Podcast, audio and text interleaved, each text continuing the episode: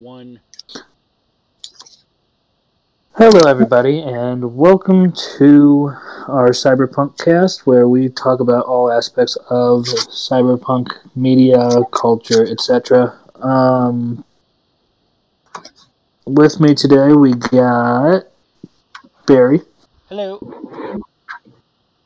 Tilly, Howdy. Randy, Data file two of two. Graham, Hello. and Sami. Hello. So, as you may have figured out from the title, this is part two of our discussion on Cyberpunk 2020. We had so much to talk about that we didn't get to last week that we're filling another episode. We made a So, sizable dent. We think we might finish, but I don't know. We'll see. No, No. We we will. Two two is We for most we're doing. It's a lot of um, info, but we're squeezing it into two. Yes. So, I will let the discussion begin. I'll let other people start as I took a good chunk of it last time. So Randy, Netrunners, why nay? Yeah. Because Uh, the net running rules are in a, a horrible, horrible mess in Cyberpunk Well- 2020. I came up with a really fun idea. I haven't got it on paper yet. I'm kind of in the middle of tweaking it. But how about taking the red Netrunner rules, but using them in the 2020 universe? I thought about that. I is- honestly, honestly thought about that.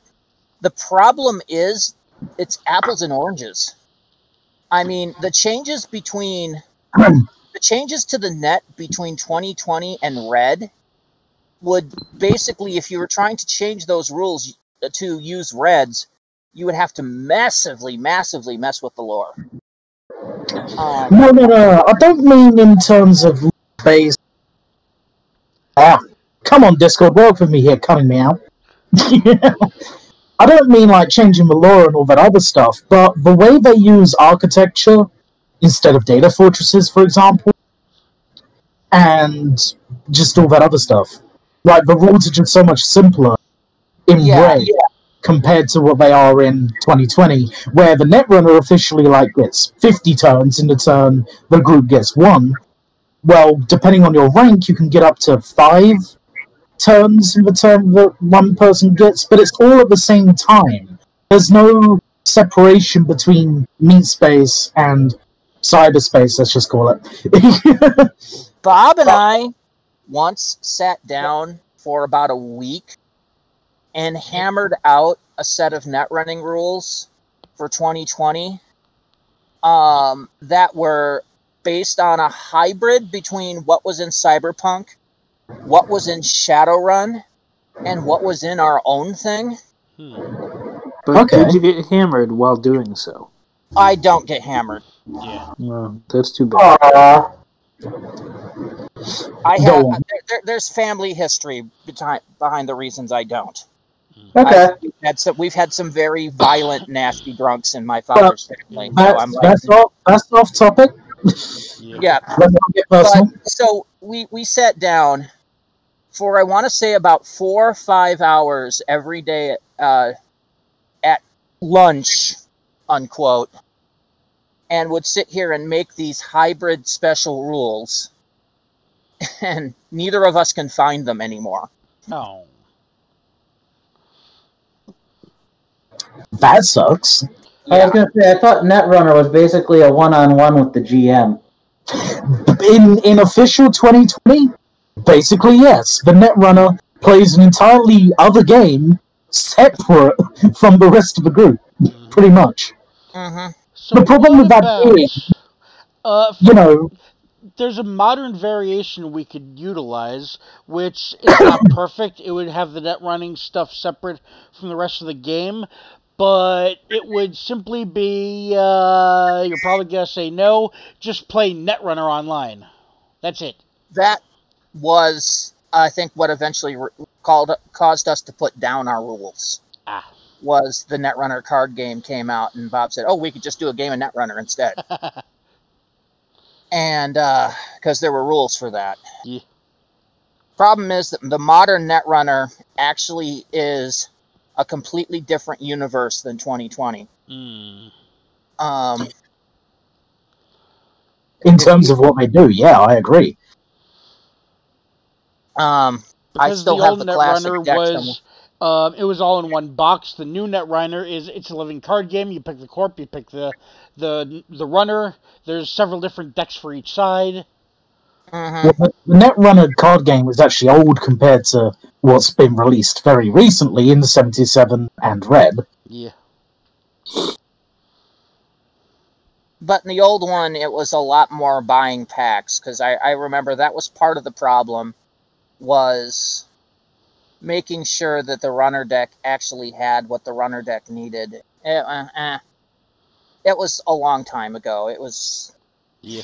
we we kept trying to find new ways to streamline net running, and while using reds might simplify things, something just strikes me as wrong about it. because you're mixing up like what the law entails com- compared to just game rules. just compared to how it works, and I don't just mean lore, um, the simplified system, and um,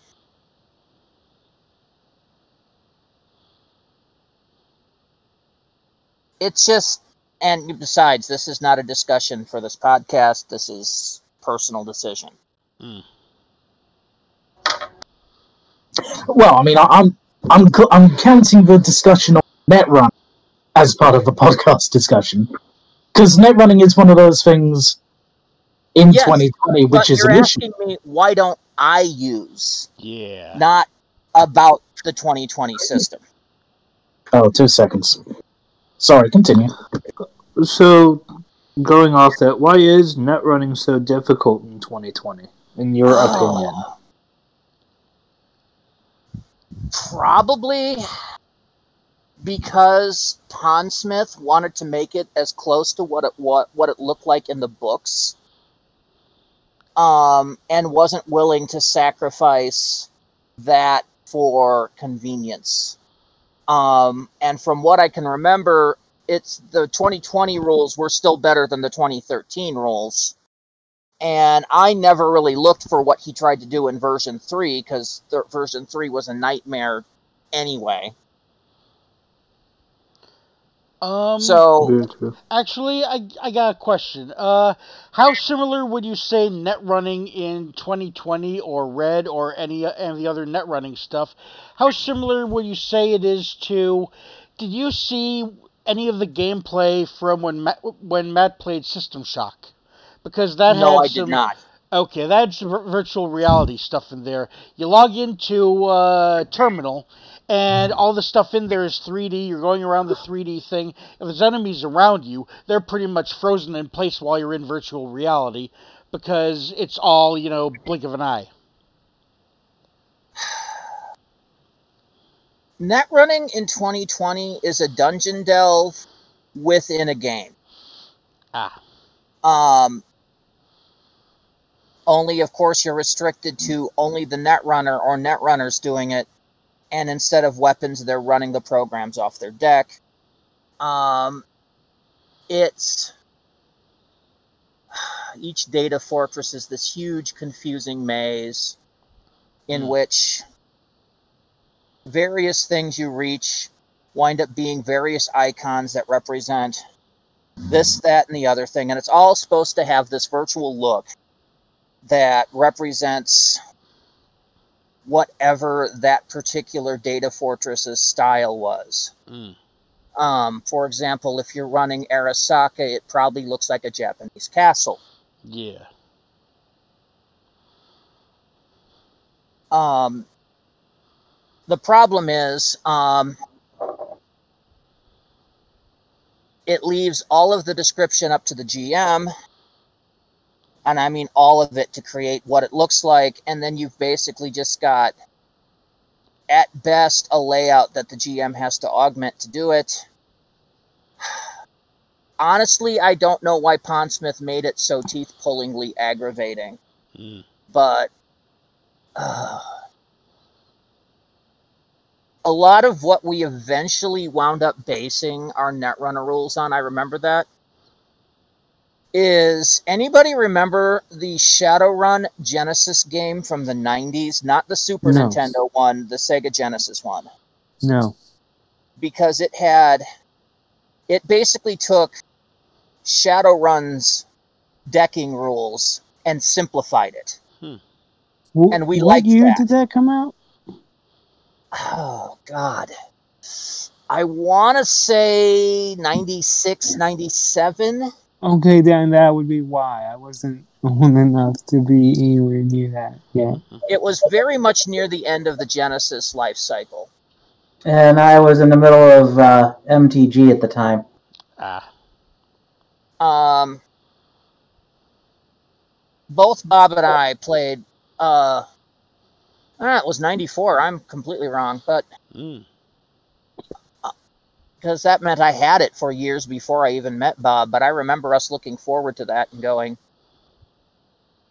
okay, okay, we played this, we like it. Let's see if we can adapt it. Ah. Mind you, I was one of these guys in the 90s that had a uh, home entertainment center that had every console except, uh, since Pong hooked up to my uh, hooked up to my TV. Uh, That's that is actually the one that I'm missing, by the way. Mm. Pong. Yep, I have I have an Atari 2600, an Intellivision. You kind of get the idea. Yeah. Yeah. Um, yeah, my parents owned a Pong machine on, in the 70s that I inherited. Nice. Yeah. Um, and a good chunk of my machines were friends going, Yeah, I just got this console, so do you want my old one? And I'm like, Sure. Dude, what I- about Magnavox Odyssey? I don't know if I had one of those or not. But I knew know I do know I had five 2600s. That I was I was using four to keep the fifth alive. Yep. Yep. I have actually I still have a working 26 and a 78, by the oh, way. wait. The other four were for parts, right? Yes, that's yeah, typically I would have to replace uh, I would have to replace switches and knobs all the time. Ah. Um, but I wound up donating all my consoles to uh, GeekCon ages ago, Ah. and they sold them all um, when they folded. Mm. Um, which was fine because I was living in a studio apartment at the time, and I had no space for them. Mm. Um, That would have been the centerpiece of my room.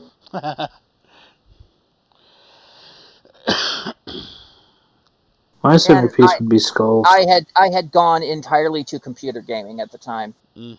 Um, this was a period that I, I used to be a huge uh, video game follower of console games. I was a huge Zelda fanatic. I was a huge Final Fantasy fanatic. And then there was just this one part where I just stopped playing them all and stopped paying attention, and that was during this period.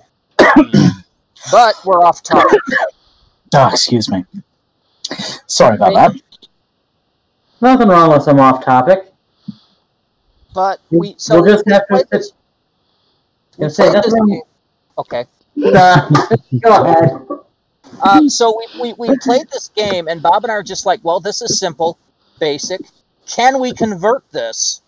And that's when we sat down for I forget how long and just started ripping out these rules, and it allowed the Netrunner to function on a one to one basis with the rest of the group. We tried it, I think, in two games, and then the Netrunner deck went out. ah. So, and Bob's like, "This is more interesting. We could probably do this faster." And then I remember we hit the Netrunner game from hell. Uh-oh.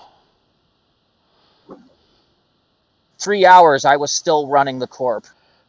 Oh, that one. Right. Yeah, Yeah, because uh, I remember, um, I, I don't remember like all the details, but I remember like you were playing in that Netrunner game, and they went to class, and they came out of my class, and I'm like, "Oh, you're you're playing another game," and, and you're like, "No, same game."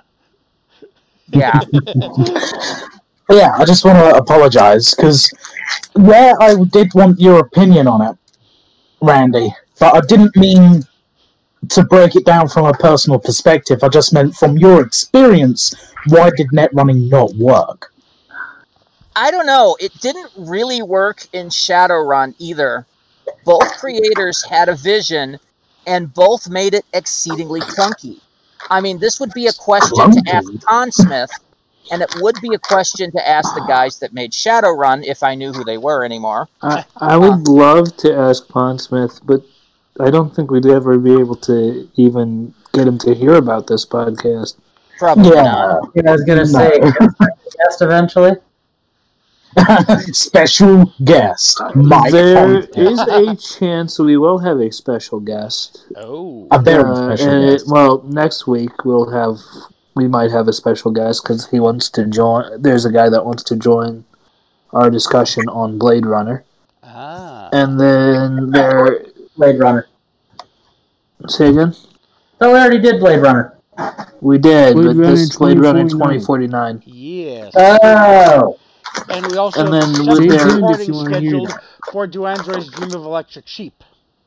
Yes, and then there is a uh, another person that we're con- or I'm hoping we can get, but we have to move to Fridays for Hmm. As a special guest for the Cyberpunk Red discussion. Ah. So, did I ever mention to you guys I've actually met Mike Pondsmith? Yes, Yes. several times now. Well, I, I, I was actually bringing that up for it to be on the podcast, which it's never been. Again, I haven't heard this story. Please tell. Great. So- yes, you have. Um, I went to Gen Con, I think, in 1997. It, wa- it might it was either 97 or 98. Years ago. Ah, sorry. I'm sorry. Tell it, silence the ringer. What a wonderful Uh, noise you've discovered. Thank you. and we You're signed welcome. up for an R. Talsorian led demo Mhm. of the what would have been the alpha test for Cyberpunk version 3. Ah. Um, it happened, I think, on a Sunday morning. All right. And we got there. It was um, this was so big that the uh, the main center. Uh, we were out in the expansion that they were doing in uh, the Mecca building in Milwaukee, which was their Coliseum. Mm. Um, so we're down there in you know these little uh, divider sitting in the middle of the Coliseum, waiting for this guy from R. Talsorian to show up, and we're waiting for about forty five minutes the rest of us are all looking at each other like, are we where we're supposed to be? Should we just leave? And finally, this guy shows up and he's like, sorry, it was our turn to raid the TSR castle. Now, back in this time, this was back when TSR was actually in existence. Uh, there was this huge, like, foam brick castle right in the center of the dealer room that had all of TSR's product in it. Apparently, on the last day prior to opening the dealer room, uh, they would draw lots for which um, provider could do a nerf raid on the castle, and the guys from TSR would defend. and just happened that their number came up right when our session was supposed to begin. So, my question is, if you beat the if you beat TSR in the raid, did you get something? I don't know. That was that was most we got because he was that was what he told us while he was setting up. Mm. So he wrote a so he basically wove us this story of us being trapped on a on a orbiting spaceship trying to get back to Earth using his system. And you know, while we were gaming, we were chit-chatting. We were telling him that Bob and I were talking about Madison 2020, which we was we had built Hmm. and put on the internet at the time. And none of us knew who he was. All we knew is that he had the world's greatest voice for narrating. And as you turn on the radio, there is a sound that sounds vaguely like Klingon coming from the speakers. And Totally like- Mike Pondsmith. What? Totally Mike Pondsmith. Oh, yes. The thing is, we didn't know at the time. So two weeks after Gen Con, I'm working on stuff for the next Cyberpunk session, and I look at my Cyberpunk book, and I immediately grab my phone and I call Bob, and Bob's like, "What? It's late. What are you talking to me?" Bob, grab your 2020 book. Okay. Look at the byline. Do you remember that guy we were at Gen Con with? And he's like, oh shit. As it just hits him there. We both spent about an hour freaking out about the fact that we were we actually did a game with Mike Pondsmith and didn't know it at the time. You and So many things I would have asked had I known. And you'll never have that opportunity again. Yes, and one of the things I would have asked is why was net running so ass? Oh. He probably wouldn't have appreciated We that. were we were going to invite him to the 2020 GeekCon, but the Oh. convention folded before then. Yeah, it closed in 18. Because I- that was the last one. We were going to go, hey Mike, it's 2020. Where's our cyber limbs? Where's our Hmm. aerodynes? Come on, man. In the book. Well, now they pushed it back another 25 years, so we still have a chance. and I would like to point out that cyber limbs are actually a thing. yeah. Yes, but not the same quality that they have in Cyberpunk. Mm-hmm. No, but I mean, in 25, 30 years, they might be. In 2045, when we're all under nuclear radiation and dying. Where's my direct See? neural Sami interface? I gets wanted I wanted to be part of the net by now. Where's my cyber modem? I want to jack in. Well, I wanted This to invent Soul jacking Killer on. and have it basically suck myself into the net.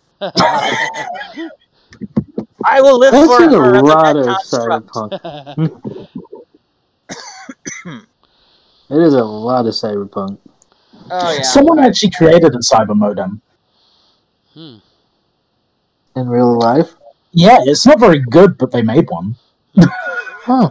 Yeah, it, it lacks the direct Well- neural interface that they need for you know what they do in Cyberpunk. I would think you could do the same thing with a Raspberry Pi, honestly.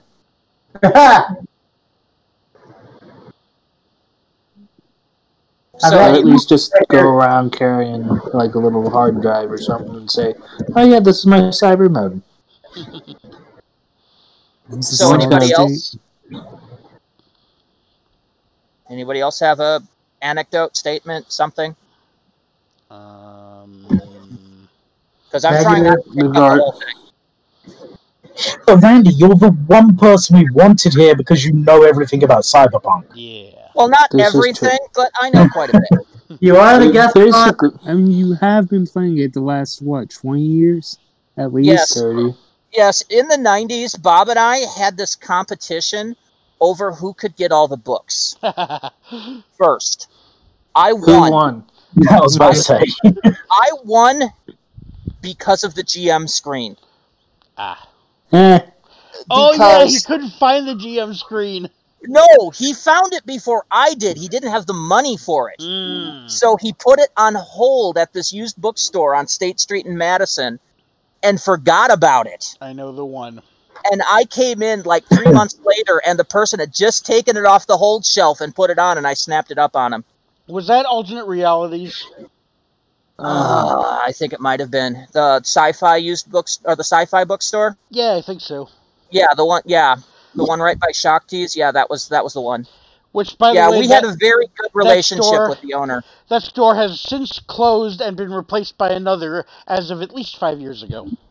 Yeah, well, actually, more like ten because the owner moved to somewhere in the Carolinas. Ah, okay. She retired. But yeah, we had a we had a good working relationship with her because she knew exactly who what we wanted the moment we walked in the store, and she knew we'd spend money too. yeah. I have a crap. I want book. I have book. Take book. Here, have money.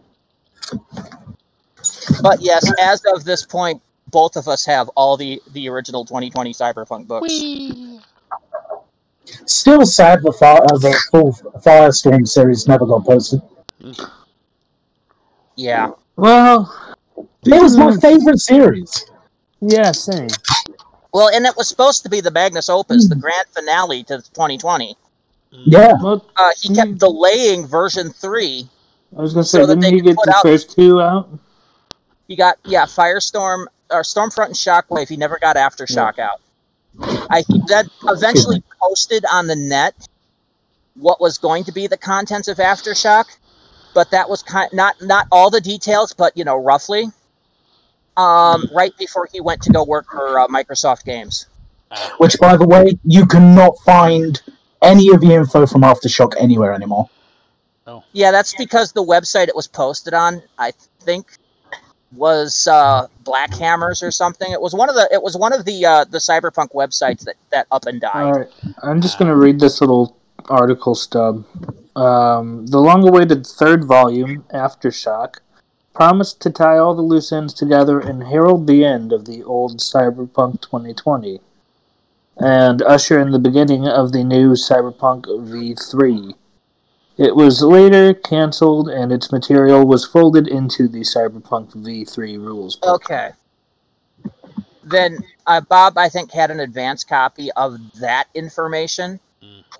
Um, Cyberpunk V3 was a horrible, horrible failure. Yes, it was. It was an abomination that I'm not usually one to promote book burning.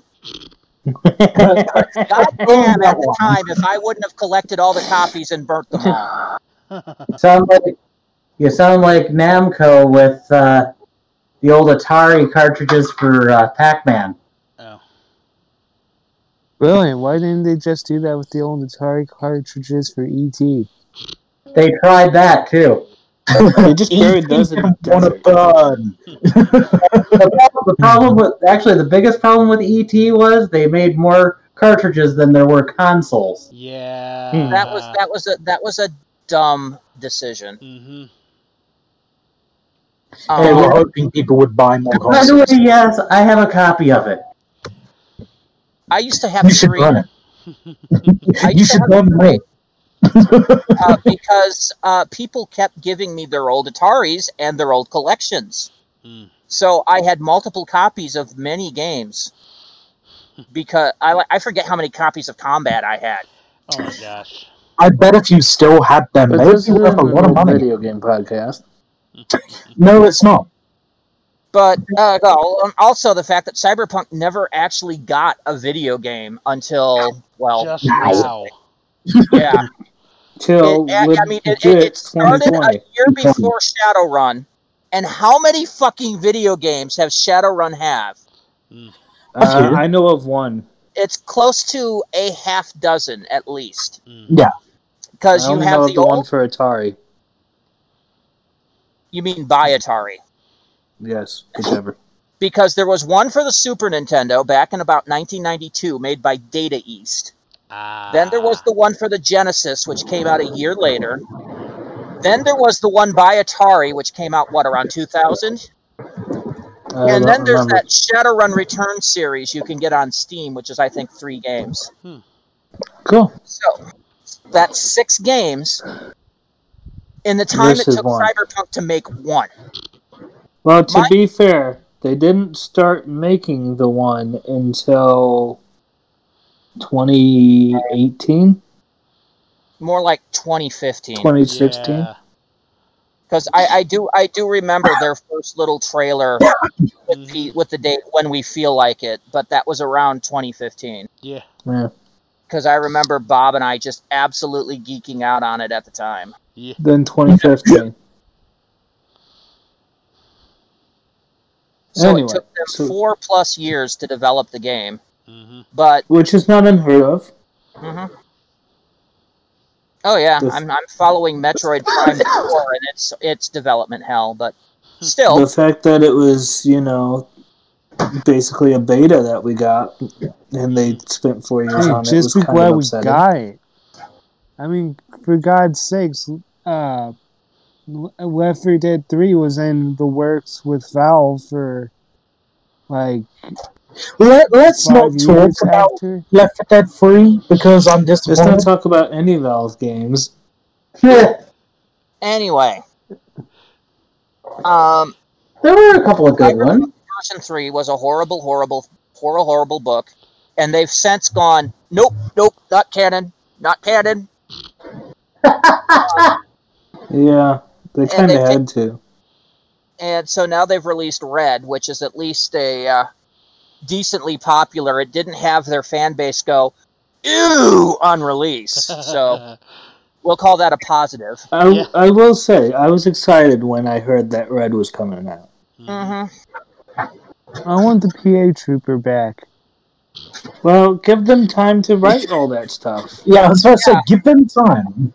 The PA Trooper didn't come out, I think, until the Maximum Metal source book or one of the uh, Corp War books. I don't remember which. I was gonna It say, I was know it Maximum was Metal. the. Uh, Yeah, it was Maximum Metal. I Um, was gonna say, I know it's in the. Uh, I'm trying to think of what it's called, and it's not coming to me. Then think harder. but Fire, I believe it's Firestorm Stormfront. Yeah, okay. I think there might have been a proto version in Maximum Metal, but it Well, that was that was a. Uh, I was about to say, Firestorm was a later book. yes, it The was. original, yeah, the original PA Trooper was in Maximum Metal, which was early '90s. Yep, that was their first big vehicle book. Yes, Yeah. and it included powered armor and the PA Trooper class and all that stuff. I can technically this is the 2020 uh, uh, thing, but I will tell you that there is a vehicle book planned to be the third release for Red. Hmm. Um, I heard. What yeah. are the first Yeah. two?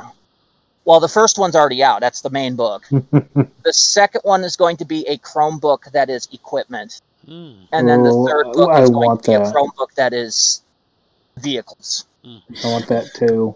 The only thing is, though, is because of I know it's 2020 and this is now Red, but shush. The thing is how they set about the gear in Red. It leaves it open to a lot of interpretation anyway. So, Oh, I know. Mm-hmm. so releasing an actual gear book, unless it's gear like agents or computers, weapons and armor are pretty much already covered.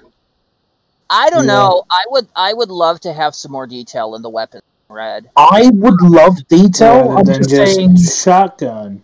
I'm just saying it's a little redundant. Is all I'm saying Or because they leave it already open to interpretation. one of the things that was my regular Bible was the Black Hand Street Guide 2020 Yes. that had like pretty one. much every freaking weapon in the, that had ever been published in one Yeah, I I compilation. love Black Hand's Guide. Oh yeah, I think I have four copies of it. Man.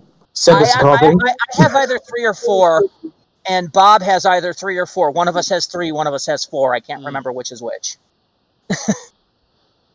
it's like I also have three copies of the core book. See, I need a copy of the core book. I cannot find a hard copy anywhere. I just use Trove. Yeah. Trove is the Uh, best. I take that back. yes, I take yes, that back. I, I, I, I found one on through DriveThruRPG. I, I, I, I agree with you on Trove, but remember when I first was collecting these, it was the 1990s and Yeah. Trove did not yet exist. hmm But it was a lot No. easier to find cyberpunk in used bookstores, let me tell you. yes. Yeah, now if you find it, it's like a holy grail. Yeah. Yep. Now, now, now you get it. You hold it up. That Zelda theme plays. Do do do do. Yeah. I do remember using stuff on Trove, I think before Doc moved to his house, which was uh, January of 2004. So I think before then I was using Trove.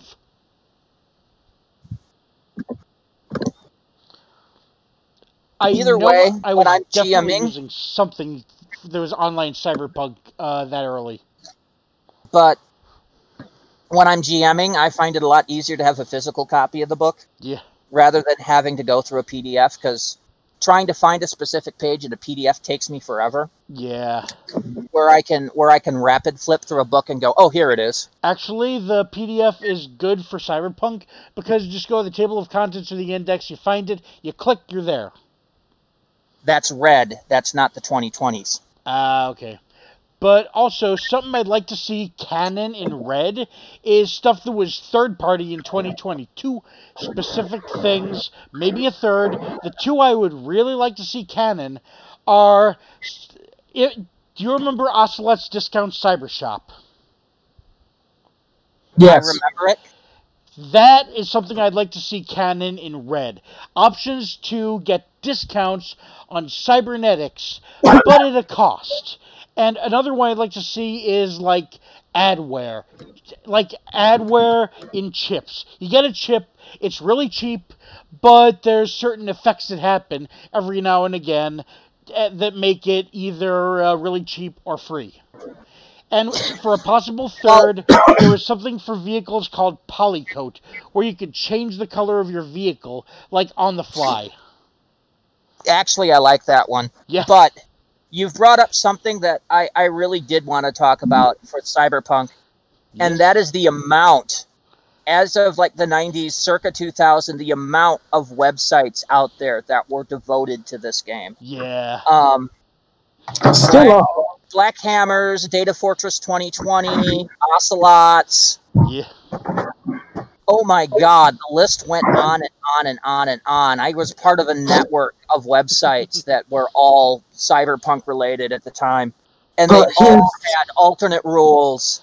They all had improved rules for this. They all had recommendations, extra cyberware. Some of them converted Shadowrun stuff to cyberpunk. Yeah. But here's the um, thing, though. Half of those websites, although they might not be managed anymore, are still up and running. And the half that aren't, there's new ones that have replaced them. Mm-hmm. The, the genre itself is still very much alive. Yeah, it took a it took a dive for a while during the steampunk movement. Um, because everyone's like, "Why were you paying attention to cyberpunk? Steampunk's the thing." And then, of course, the, the, and then of course the wheel went around again, and it's back to cyberpunk. hmm 2077, yay! So, Grim and I met this group called Brass Engine Productions, and they do a lot of steam. Or at the time, they were doing a lot of steampunk stuff, web series, and stuff like that. Hmm. And uh, the owner of the group is super nice, and I mean, if I don't know how much he knows about cyberpunk, but I eventually we might have him on an episode.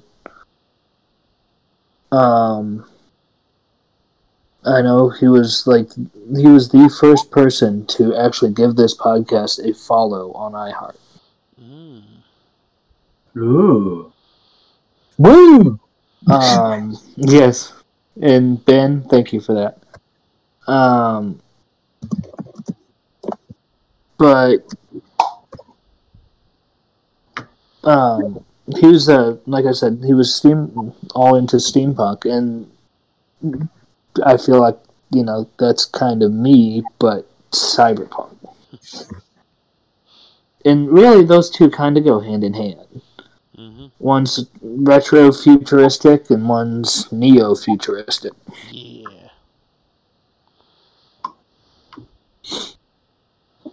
Well, yeah, some might say steampunk evolved from cyberpunk, only decided to go Some retro. do say that.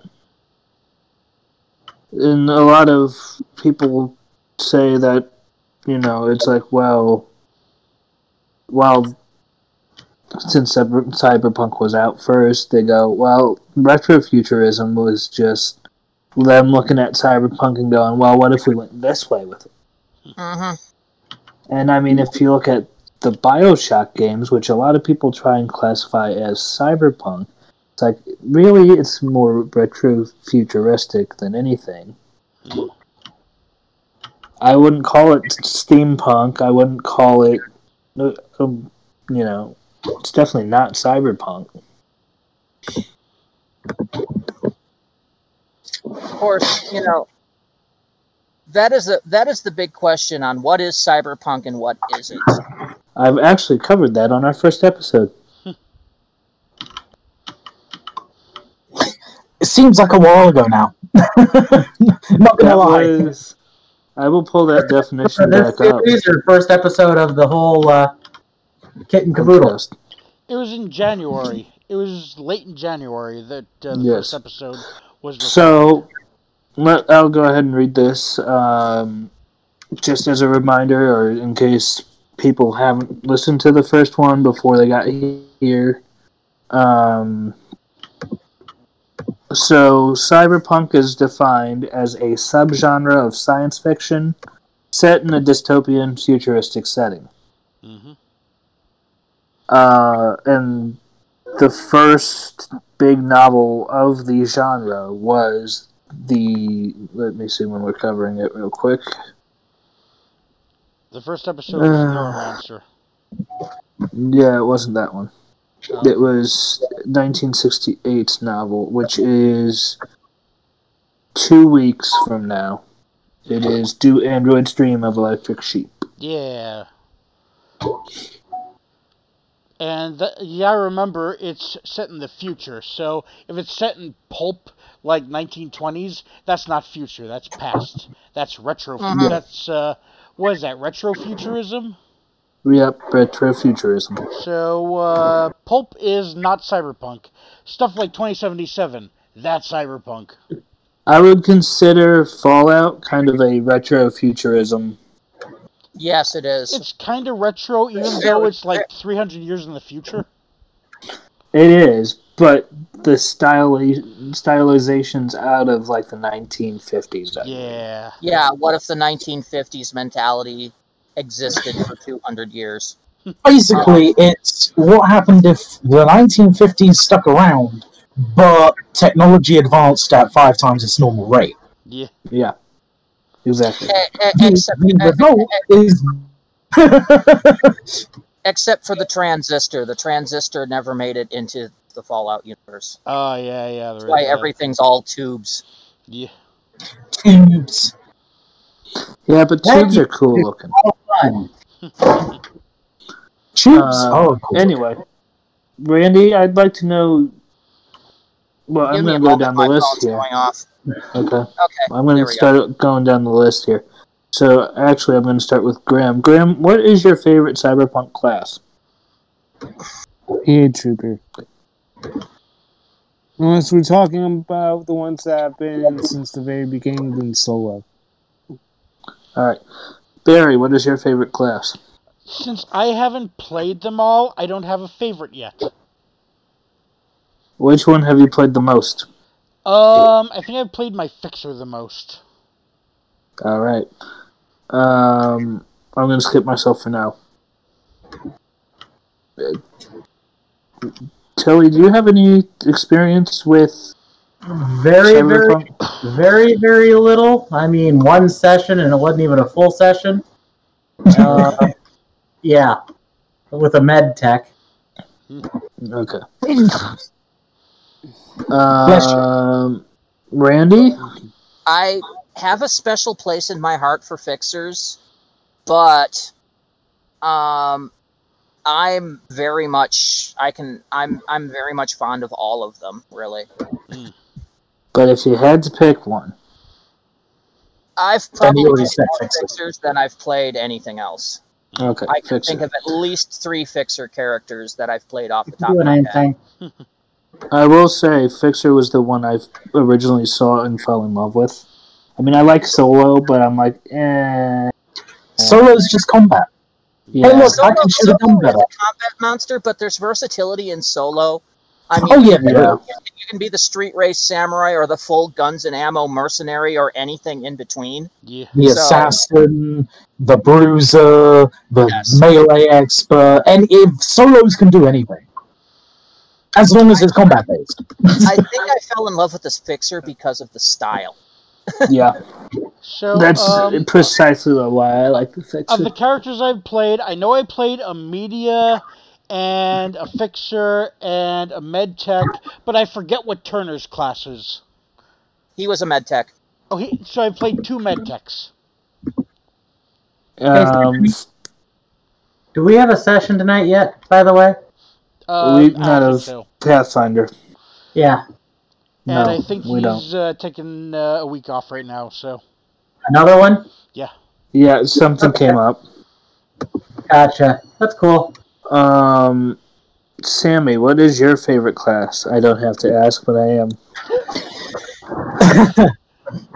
in Cyberpunk 2020,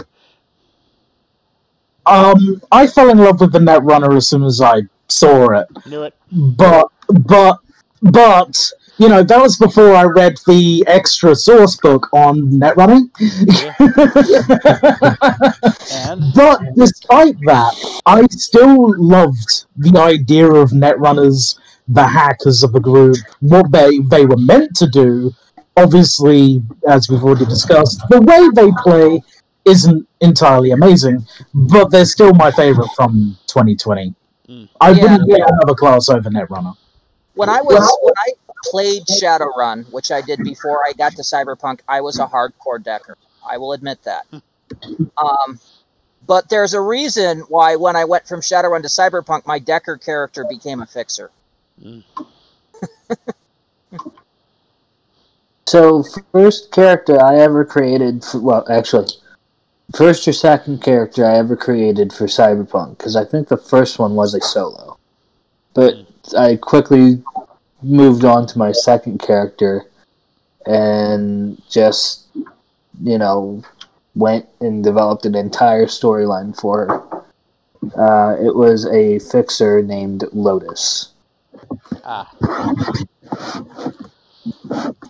Um, and Sami and I basically created an entire. I was about to say that blossomed into an amazingly huge history between two characters made for a cyberpunk game that never actually happened. because I never knew how to run Cyberpunk.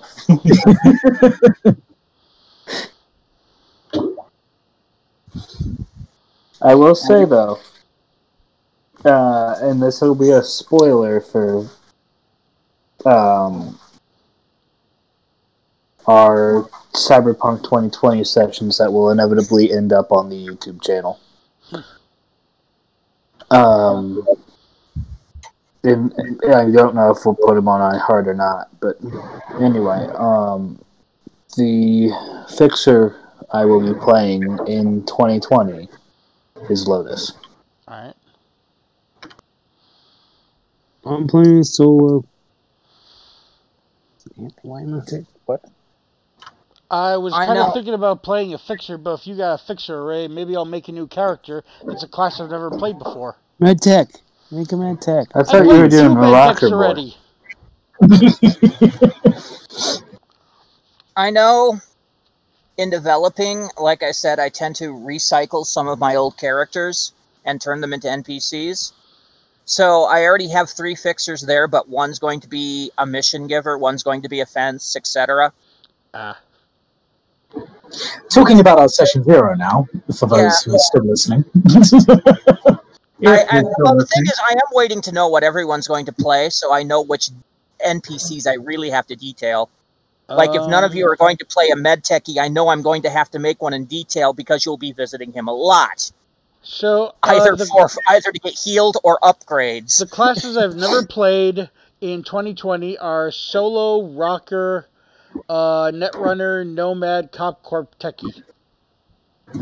I know I'm Grim okay with playing MedTech for the first time. I, that Okay. doesn't really matter to me. I thought Grim was considering solo. I was considering solo, yeah. But I mean, I'm okay with making a MedTech. Wait a minute. Now that I think about it, didn't I play a cop in a game about 15 years ago? Yeah, oh, but no, did you? that that character never really meshed with the group, Mm, if I remember correctly. I mean, if he was a cop, To be fair, cops in Sound Cyberpunk 20 or in the Cyberpunk universe don't really connect with players. They can, but they have to. They, they have to be. It has to be one of those things that you develop really well. Yeah. And I'll, Um, I'll be perfectly honest, I didn't really feel it with that character. I mean, just just look at it from a gameplay point of view. You've got your corrupt corporates. You've got your drug smuggling deal breaking fixers. You've got your smuggling, jail breaking, badass nomads. You've got your killer, murderer solos. And then you've got a cop. Well, mind So you, which one of you do I arrest first? well, here's the question. you, can, you can have equally corrupt cops yeah. Or cops that basically need to uh, do something on the side just to feed their families. So Which There's is ways- actually. There's ahead. ways of doing it. I was going to say, which is actually because I did send you. I don't know if you saw it, but I did send you my three by three. Um, and if you really want a good example of how cops can work in a cyberpunk thing, watch Bubblegum Crisis, either version. Mm. I seen it, but I wasn't watching for that specifically. Alright, so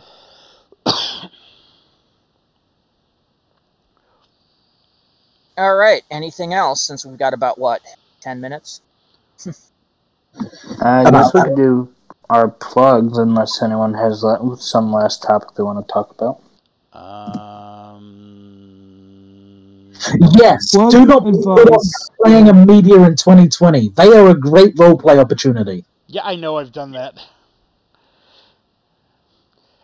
The media character I played, I uh, loosely based his personality off of professional wrestler persona Alberto Del Rio. And I actually kind of semi felt it with that character, but not completely. It always felt forced.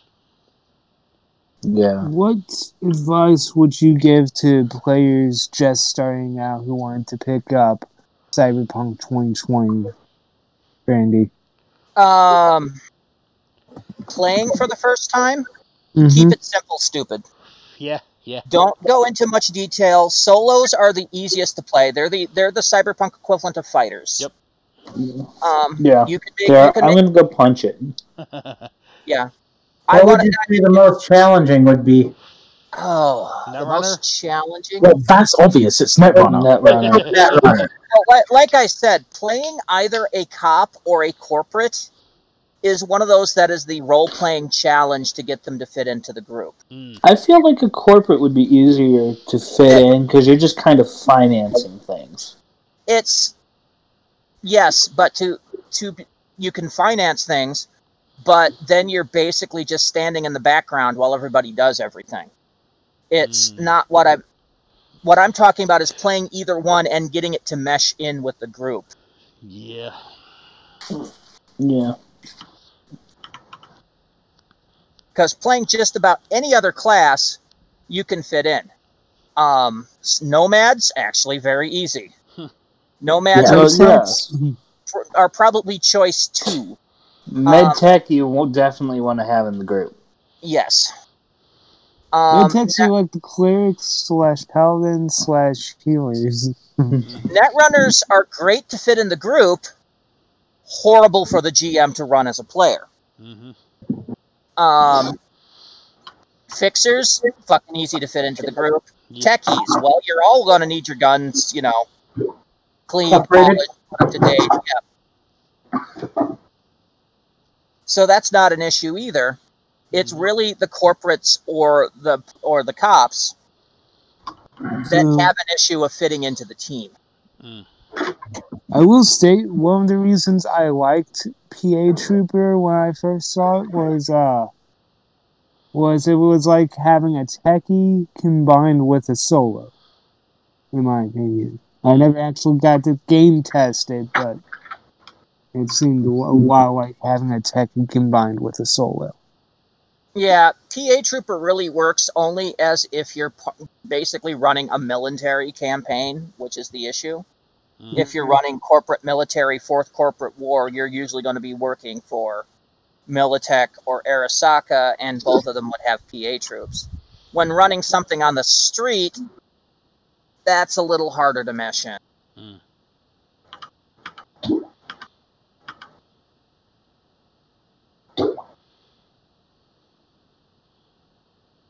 And most most gms will start with a street campaign Yeah, I don't I don't blame anyone there. I'm just stating that that's why I liked the uh, PA Trooper.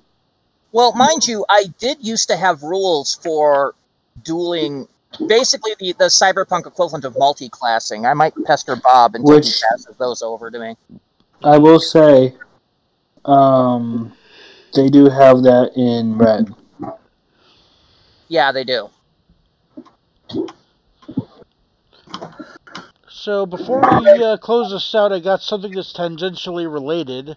Um, would you say that World of Future Darkness is close enough to fit into this? Because it was literally um, fitting in Cyberpunk 2020 and the original World of Darkness together. Barry, Yeah. go sit in the corner and put the cap on. So that's a no. Okay. Where does he get a cool cap? I want a cap.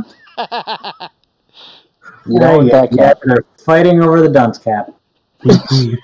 So, uh, to wrap this up, Barry, where can we find you? If you want more of me, you can look up KHZHAK on YouTube, Twitch, and Twitter. My pin tweet on Twitter links to adult content. If you don't want it, don't click the links there.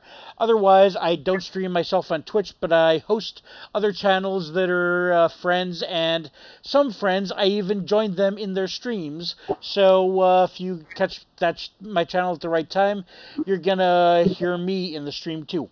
Um, my uh, YouTube channel, I'm only really um, doing reactions up there nowadays, but I will link in the related channels to other channels with content with me in like podcasts and D and D games and other stuff. Next, Great. Now go sit back in the corner. All right. If you want to hear more, if you want to hear me more, uh, there is a uh, YouTube channel that I run called Melody's Place. Uh, it is Minecraft content, uh, tutorials, mostly run through stuff. Uh, but anyway, yay! You can find me there. Randy. All right.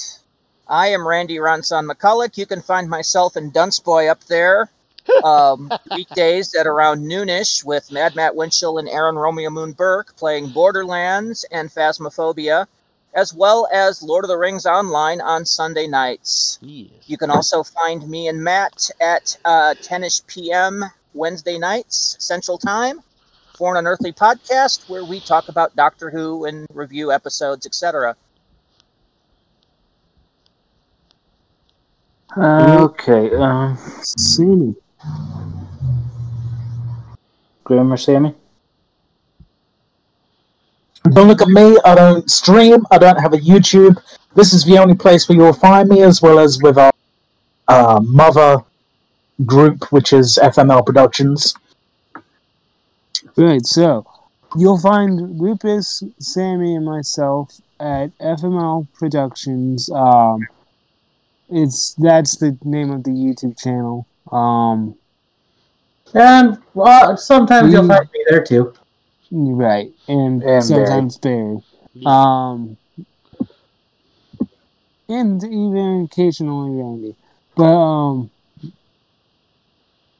most of it is uh, most of it is podcast. Uh, in fact, I believe other than a few Thanks for nothing we to podcast. Yeah. Yep. Yeah, Grim, you're you're messing this up. Yeah, so the FML production group, we do podcasts. As Lucas just said, it's the Thanks for Nothing podcast. We also do D and D games. We may also be doing a cyberpunk game, but that might be uploaded just here. I don't know because I'm not the one uploading it. Not my job. It'll probably be uploaded here. Seems So like we've got, we've got. YouTube. We've got uh, what else do we have, Lucas? Twitter, Facebook, Yep. Facebook, all that stuff, Twitter. We don't Ko-fi. have Twitch. Ko-fi. Yeah, if you want to donate to us, please do. It's much appreciated. Please send but not coffee. Say again? I was gonna say, if you're gonna donate to us, please send coffee up. Yeah. But um, for this particular podcast, the Generation Cyberpunk podcast, uh, we do have a Twitch is at Gen Cyberpunk Pod. We our Twitch is Gen Cyberpunk Pod. Twitter is at Gen Cyberpunk Pod. YouTube, you just look up Generation Cyberpunk on YouTube. You should be able to find us.